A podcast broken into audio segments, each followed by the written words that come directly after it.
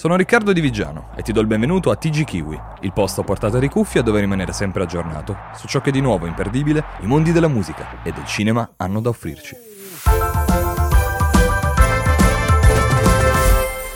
Gazelle è uno dei partecipanti alla 74esima edizione del Festival di Sanremo, rappresentando la scena musicale indie italiana. A differenza di molti artisti, non ha iniziato a suonare fin da giovane. È stato solo a 22 anni che ha avuto il suo primo approccio amatoriale con la chitarra, che lo ha portato in breve tempo ad esibirsi in vari locali romani facendosi notare per il suo talento. La sua carriera discografica è iniziata nel 2016 con il nome d'arte Gazzelle, ispirandosi al modello di scarpe di Adidas. Nel 2016 ha debuttato con il singolo Quella Te, che ha ottenuto l'attenzione della critica critica e ha anticipato il suo primo album, Super Battito, uscito nel 2017 per la Maciste Dischi. Una curiosità interessante è che prima del lancio dell'album Gazzelle ha mantenuto l'anonimato, nascondendo il suo volto su internet. Negli anni successivi Gazzelle ha consolidato la sua posizione nella scena indie italiana, partecipando anche al concertone del primo maggio nel 2018. Lo stesso anno ha lanciato il secondo album Punk, che includeva singoli di successo come Tutta la vita e Sopra. Successivamente nel 2020 ha ottenuto notorietà con il singolo Destri, un brano diventato virale su su Spotify, raggiungendo oggi i 110 milioni di streaming totali, ed in grado di competere con le più importanti trap e trap che dominano le classifiche. Il suo terzo album, Ok,